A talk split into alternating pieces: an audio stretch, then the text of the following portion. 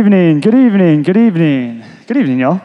Uh, good evening. Welcome to Thursday Night Bible Study. My name is Travis Hill. I'm the small groups pastor here on staff. For those of you that I have not had the chance of meeting, and y'all, what a joy it is to have so many people here on a Thursday night. This is so much fun. I hope y'all enjoy coming to these things. We're going to be doing these things through the first week in August, and we would love to have y'all every week. And we would love for y'all to invite friends and family into this thing. It is such a joy to be here with y'all. Uh, I have the privilege of introducing our speaker this evening, and I'm, I'm very, very excited about that. If y'all know kind of how we do this, generally we try to find some dirt on our speakers. We try to like uh, build this up a little bit so we can poke a little bit of fun at them, kind of embarrass them a little bit to get them smiling and ease the tension a little bit before they come up here and preach their very first sermon because you know they're all built up with energy and they're a little bit nervous and we're just trying to you know have a little fun with it. And so we reach out to a handful of people and this week uh, one of the people we reached out to was his girlfriend Annabeth and and one of the first things we got back was y'all I just I can't think of anything. He's just so perfect.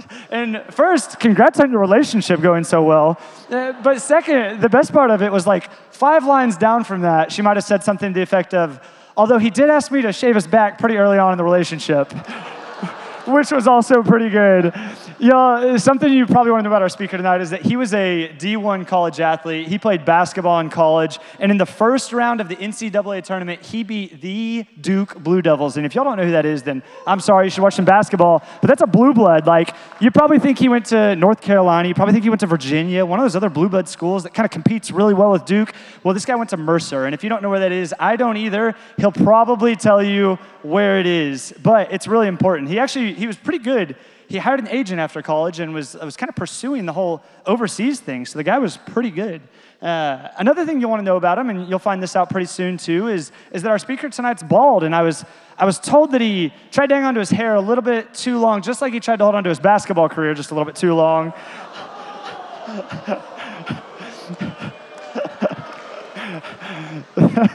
that, that one fell right into my lap. Uh, you also want to know that he's got four siblings. He's got three brothers and one sister. Their, their names all start with J, which is really fun. Uh, you probably know one of his brothers. It's Joseph, who's been going here and faithfully serving here for, for quite a while as well. Uh, they both uh, really enjoy superheroes, I'm told. Uh, and one of the nicknames that our speaker tonight has is actually the better bento. Uh, that's kind of what he's been called. And so tonight we get the privilege of judging for ourselves because his brother was up here two years ago on this stage. And tonight y'all will get to judge who is the better bento. So I want y'all to welcome to the stage with me our speaker for tonight, James Bento. hey, deep breath. Good luck, buddy.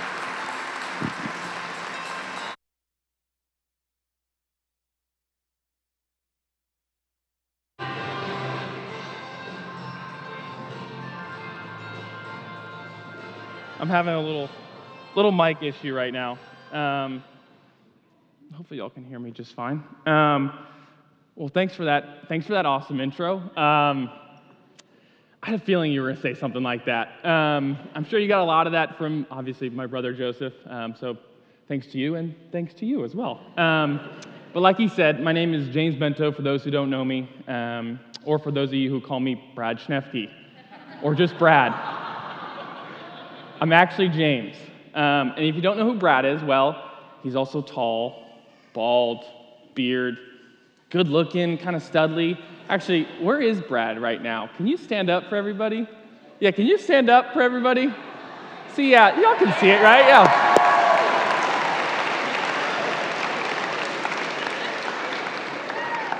Hey, hey, I, I, I appreciate that, James. I mean, Brad, sorry. See, even I, even I can mix it up. So, hey, it's such an honor and a privilege to get to discuss God's word with everyone here tonight. Um, and before we jump into the text, um, I'm going to open us up in a quick word of prayer. Lord, thank you for tonight. Um, thank you for the fellowship, the food. Um, I just ask that you just bless our time. Um, use me as a, as a mouthpiece, use me as a vessel um, to speak your word. in your name we pray. Amen. So, if you would now, turn with me in your Bibles to Exodus chapter 3. We're going to be looking at verses 1 through 12. And as you turn there, I want to give you a little more background on me. So, growing up, I was a pretty shy and quiet kid. I did have hair, though, so I had that going for me. But I loved basketball. And my dream, like so many kids, was to play in college. And I was fortunate enough my senior year to get a couple offers. As I was weighing these offers, I felt like God was directing me to a school called Mercer. It's a small town in Macon, Georgia. There were so many things I liked about it, a lot of attractive things, right? Coach was a big Christian, the team was really good, they had just won the conference, and it was just a great group of guys. Like it seemed like the right fit. But at the same time, I felt nervous, felt a little insecure. Y'all, Macon's far from Houston. It's like a 12 hour car ride, and I don't know a soul. Better yet, like, yeah, I played private school basketball. Like, this is D1, this is a whole different level, right? I started to think, what if I'm not good enough? What if I can't make it? Maybe I should just go the Juco route and wait a year. Have y'all ever had a situation like that where you had some options and you knew which one was good, right? Maybe it was similar. Maybe you were picking where you wanted to go to school or what job or career you wanted to have. Maybe it was centered around a relationship. Maybe, like me, you knew which option was good, but you let doubt and insecurity creep in, make you have second thoughts. But you knew which option was good. Well, in our passage tonight, we're going to see Moses confronted with this exact situation. He's going to be called to something great, but just like me, just like you maybe, doubt and insecurity seep in. So, as we look at our passage, I want you to think in the back of your mind what does God do with our insecurity? How do we move or work past these fears and doubts? First, I want to start by reading verses 1 through 6. Look now there with me. Verse 1 Now Moses was keeping the flock of his father in law, Jethro, the priest of Midian. And he led his flock to the west side of the wilderness and came to Horeb, the mountain of God. And the angel of the Lord appeared to him in a flame of fire out of the midst of a bush. He looked, and behold, the bush was burning, yet it was not consumed. Moses said, I will turn aside to see this great sight, why the bush is not burned. When the Lord saw that he turned aside to see, God called him to him out of the bush, Moses, Moses. And he said, Here I am. Then he said, Do not come near. Take your sandals off your feet, for the place on which you are standing is holy ground. And he said, I am the God of your father, the God of Abraham, the God of Isaac, and the God of Jacob. Moses, Moses hid his face, for he was afraid to look at God. Okay, so first thing, starts with the word now. And this word, y'all, it's written to emphasize what has just happened prior. If you glance at the end of chapter 2, we can read that God hears Israel's groaning. Remember, they're enslaved in Egypt. And, you know, they're suffering under, under Pharaoh's oppression. And we're told that God remembers his covenant. God remembers his promise he made to his people. Even more, oh, he's ready to act. So, how does God act? Well, what comes after the now in verse 1?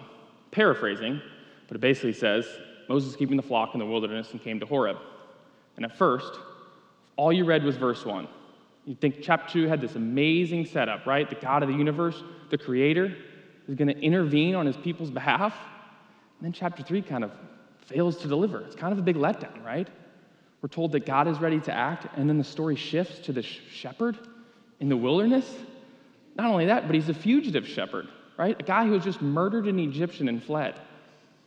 A guy, from what we learned last week, a guy that completely threw away the privilege of growing in Pharaoh's court. So, what's going on? What's God doing? Well, looking back at verses 2 and 3, we can see that an angel of the Lord calls out to Moses. Now, what you need to know, most of the time in the Old Testament, for reference, the angel, or, uh, uh, an angel of the Lord is just a messenger, like an actual angel. But in this case, and there are a handful of other instances, the angel of the Lord is actually God. And you might think, how do you know that? Well, the presence of fire is a sign of God's presence.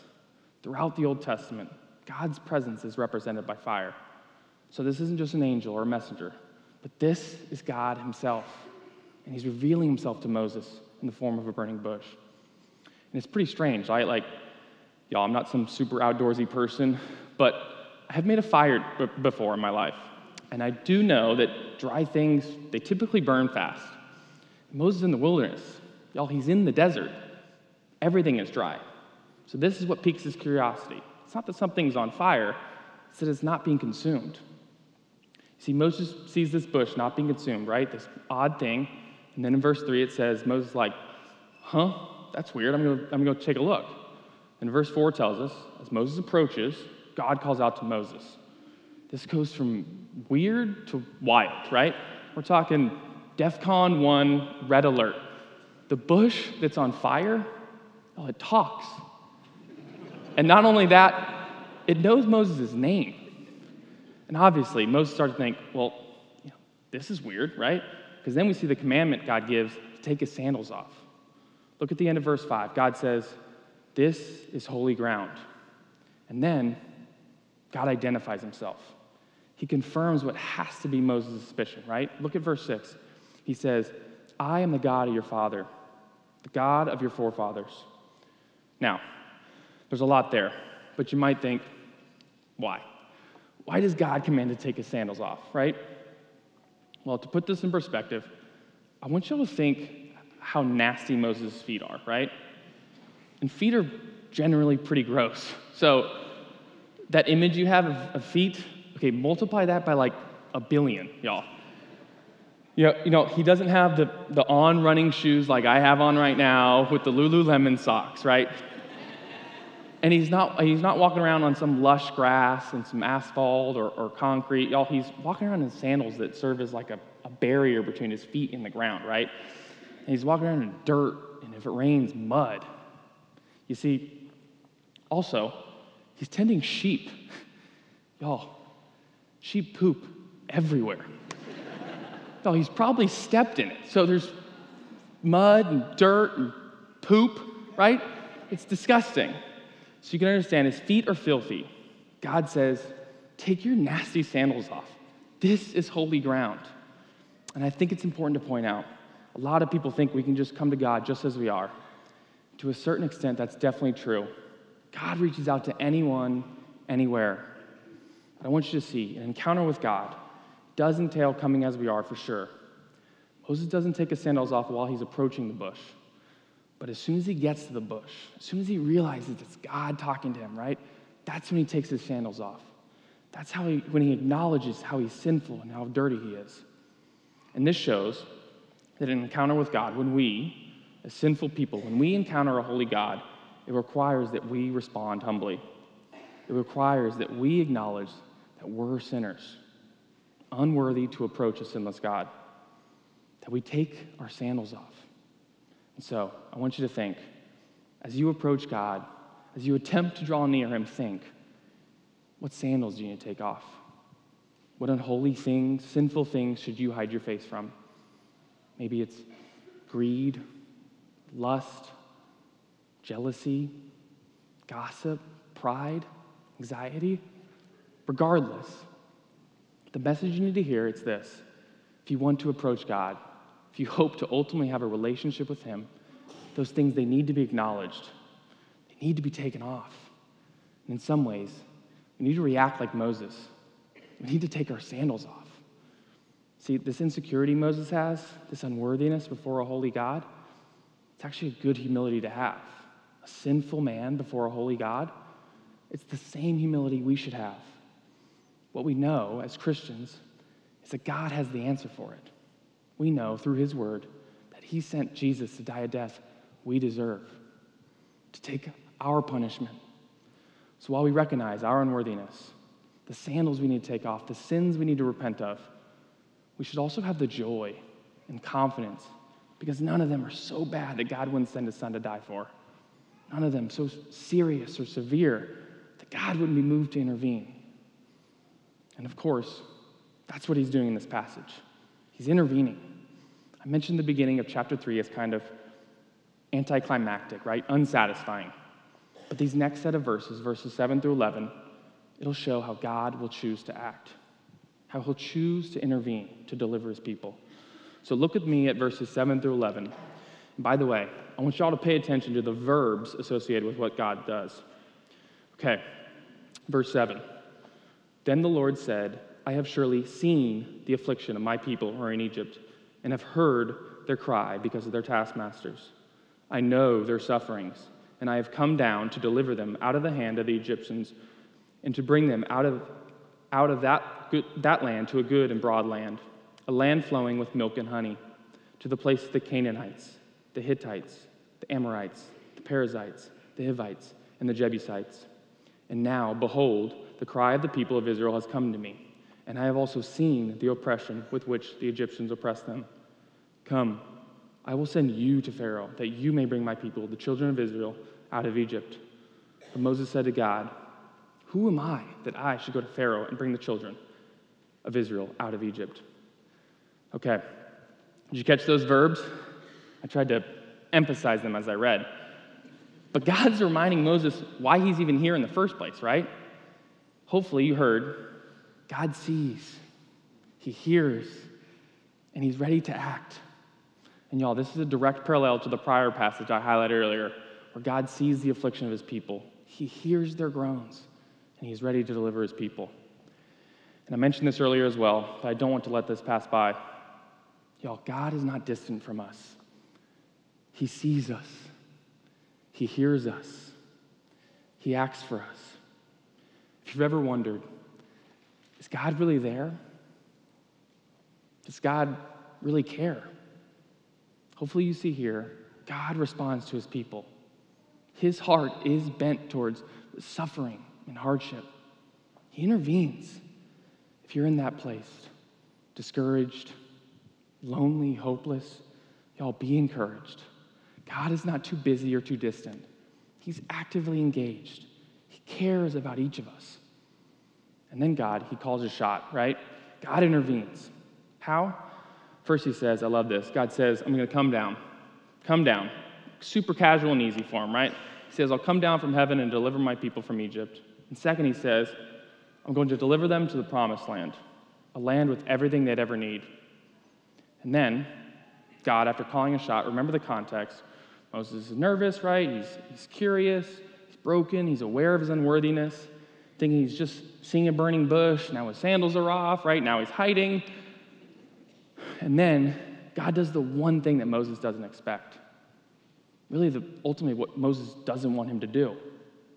Look back at verse 10. He says, I will send you back to Egypt. He says, I'm going to use you to do all this. And how does Moses respond? I want you to pay attention here.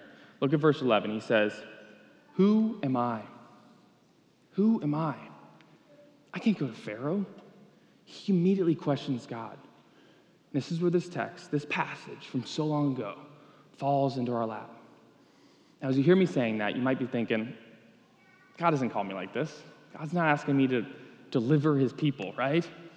I mean, at the very least, you can think, that's cool for Moses, but what does that mean for me? Well, I want you to think. I know a lot of you are new to GBC. For those who have been around, even for just a little bit, y'all, what's the mission of this church? What's the goal of the pastors and elders? What does every sermon and small group push us towards? Discipleship. Discipleship. This is what God is calling you to. This is what God wants all of us to pursue. And you might think, what is discipleship? Oh, it's the pursuit of Jesus. It's aimed not just toward looking more like God, no. It's about leading others to look like God. And just like Moses, our first reaction to this call to ministry, this call to discipleship, almost automatically is like, who am I? You see, we ask ourselves the same question, just in different ways.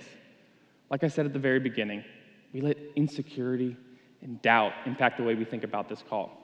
We think, Am I ready to tell someone to follow me? Or do I know enough? Maybe I'm just, I'm just, I'm just not there yet. I need another year. Or I get that I'm supposed to, but I don't know what it's supposed to look like.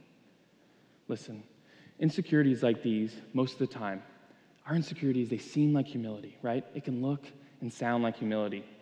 You know, like, oh, I'm not that great, you know, woe is me. But really, and you need to hear this really, insecurities are based in pride, right? Our insecurities are not us questioning ourselves, it's ultimately us questioning God. Did you catch that? Our insecurities are not us questioning ourselves, it's ultimately us questioning God. Here, God says, I'm going to do this amazing thing. I'm going to send you to do it. And Moses replies, Me? Are you sure you know what you're doing? Do you see? Insecurity is pride. It's pride to tell God, hey, you didn't, you didn't make me right, and um, you know, you didn't make me good enough. You should probably go get someone else, right? It's pride to think that we know better than God, really. And it's pride to think that the task actually depends on us, on our ability. It's self focused. Do you see the difference between this insecurity and the one before? See, the one before Moses rightfully recognizes his unworthiness standing before a holy God. But now, Moses' insecurity is not recognizing his worthiness to accomplish something a holy God has called him to. So, returning to the question from the very beginning what enables us to overcome insecurity? What kills that pride that drives insecurity? Let's read this last verse to find out. Verse 12 says this He, that's God, He said, But I will be with you. And this shall be a sign for you that I have sent you. When you have brought the people out of Egypt, you shall serve God on this mountain. Y'all, I love how God responds to Moses, right? Notice what he doesn't say. He's not like, All right, Moses, um, well, you're kind of our top prospect down there, and I don't know who else to turn to. Um, you know, you know the Israelites, you kind of know the Egyptians well, you know Pharaoh, and um, yeah, man, go get him out there. no, thankfully, God doesn't say that. He simply says, I will be with you. In other words, Moses, it doesn't matter who you are, I am with you. This isn't about you, it's about me. And y'all, this is it. This is the answer to the questions I just posed. As we answer God's call to ministry, as we look to make disciples, just like Moses, God says, He will be with us. By the way, this isn't just something we see here, oh, it's throughout the Old Testament. The call to God's service is always accompanied by the promise of God's presence. Did you catch that? The call to God's service is always accompanied by the promise of God's presence. And it's not just in the Old Testament. Y'all might be familiar with the Great Commission. It's Jesus' last charge to his disciples, to the church after his resurrection. He commands them to make disciples, and he promises them, just like here, he promises them, I will be with you. So, how do we get over this insecurity? How do we move past this fear and doubt? We remember that God is with us, that in the midst of our insecurity, He provides security. In the midst of our uncertainty, He provides certainty. And that's the point.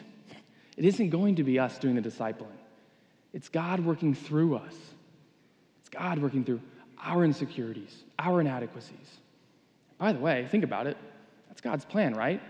You see, this is, this is the way God gets the glory, right? By using broken people, by using us. We can't take credit for it. All the glory and credit belong to Him. And listen, I don't come up on the stage on some high horse I've struggled with insecurity and discipleship too. I mean, I've been a part of a growth and community group, and I'm even in a discipleship group that meets every Tuesday morning. But I felt a pull to disciple someone. I knew it's something I should do, but honestly, I felt a lot like Moses. I thought to myself, who am I? Last summer, I got asked to go on one of the kayak trips led by West. The entire trip, you either kayaking or talking about discipleship. And during the trip, really even before the trip, I've been praying pretty earnestly to, to, for God to provide for me someone to disciple. But still, I thought, getting closer. I'm not there just yet, I'm close. So on the third day of the trip, I'm driving in the car with a guy named Martine and his now fiancee, Stephanie. And obviously, we're not kayaking, so we're talking about discipleship. right? We're talking about the implications, how it works, Martine starts talking about how he's brand new to the faith, how he's eager to learn, how he starts expressing how he wants someone to disciple him. Y'all, we sat in that car driving in the mountains for like five minutes in silence. Maybe it was longer. I was just staring out the window thinking, I wish I could disciple him. I, you know, I, I wish I could help. I sat there and, and came up with all the reasons I, I couldn't, all the reasons I shouldn't. I was doing exactly what Moses did. But as I was staring out that window in this awkward silence, I felt God pressing on me, saying, This is it. This is your opportunity. This is what you've been praying for. He was saying, I'll be with you. And that gave me the confidence to speak up. Tell Martine that I'd disciple him. Y'all, and after almost a year of meeting every Friday at Island Grill, like the rest of GBC, I've gotten to see the joy and the buzz that West and the rest of GBC emphasize.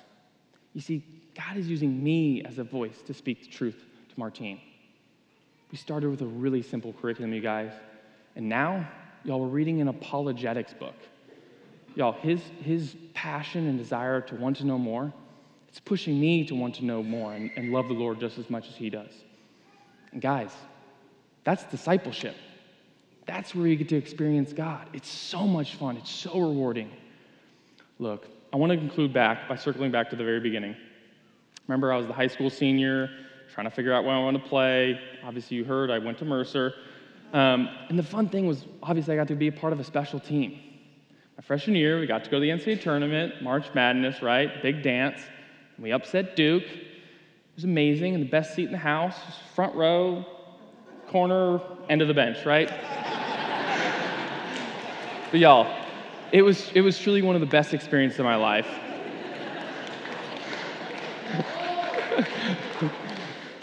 Actually, one that ended up in me in this super embarrassing video that comes up every year called one, you know, the one shining moment. It's like a three minute clip. Y'all, I'm dancing like a complete goofball. It's just awful. I look horrible. If you go look later, I do have hair at the time, so don't be looking for me with no hair. But seriously, I wouldn't have got the chance to experience what I did at Mercer if I didn't press through my insecurities, my fears. With Moses, God calls him here, right? Promises to be with him, and we know, sorry, this is a bit of a spoiler for the rest of the summer, but we know that God uses Moses to do some pretty incredible things. I mean, Moses doesn't beat Duke, but y'all, he sees the 10 plagues. He sees the 10 plagues, right? He parts the Red Sea. He receives the law on God's mountain. He gets to experience God. And how do he stay in the wilderness? Let his insecurities and fears kind of cloud his judgment, make him be disobedient? Oh, he would have missed it all. Look, the same thing sits before you. I know during this sermon, and particularly this last piece of the message, you had someone come to mind. A guy from your group, girl from the office, old friend, right? My charge for you is to text them, call them, invite them to breakfast. Don't wait. The time is now. Whatever is holding you back, right now, that thought, that insecurity, remember, God is with you. God is with you. Let's pray. Dear Lord, uh, thank you for this evening. Um, thank you for using me to speak your word, Lord. Um, Thank you for discipleship. Um, continue to work through us um, and further your kingdom, Lord. Um, continue to make us more like you. Your name we pray. Amen.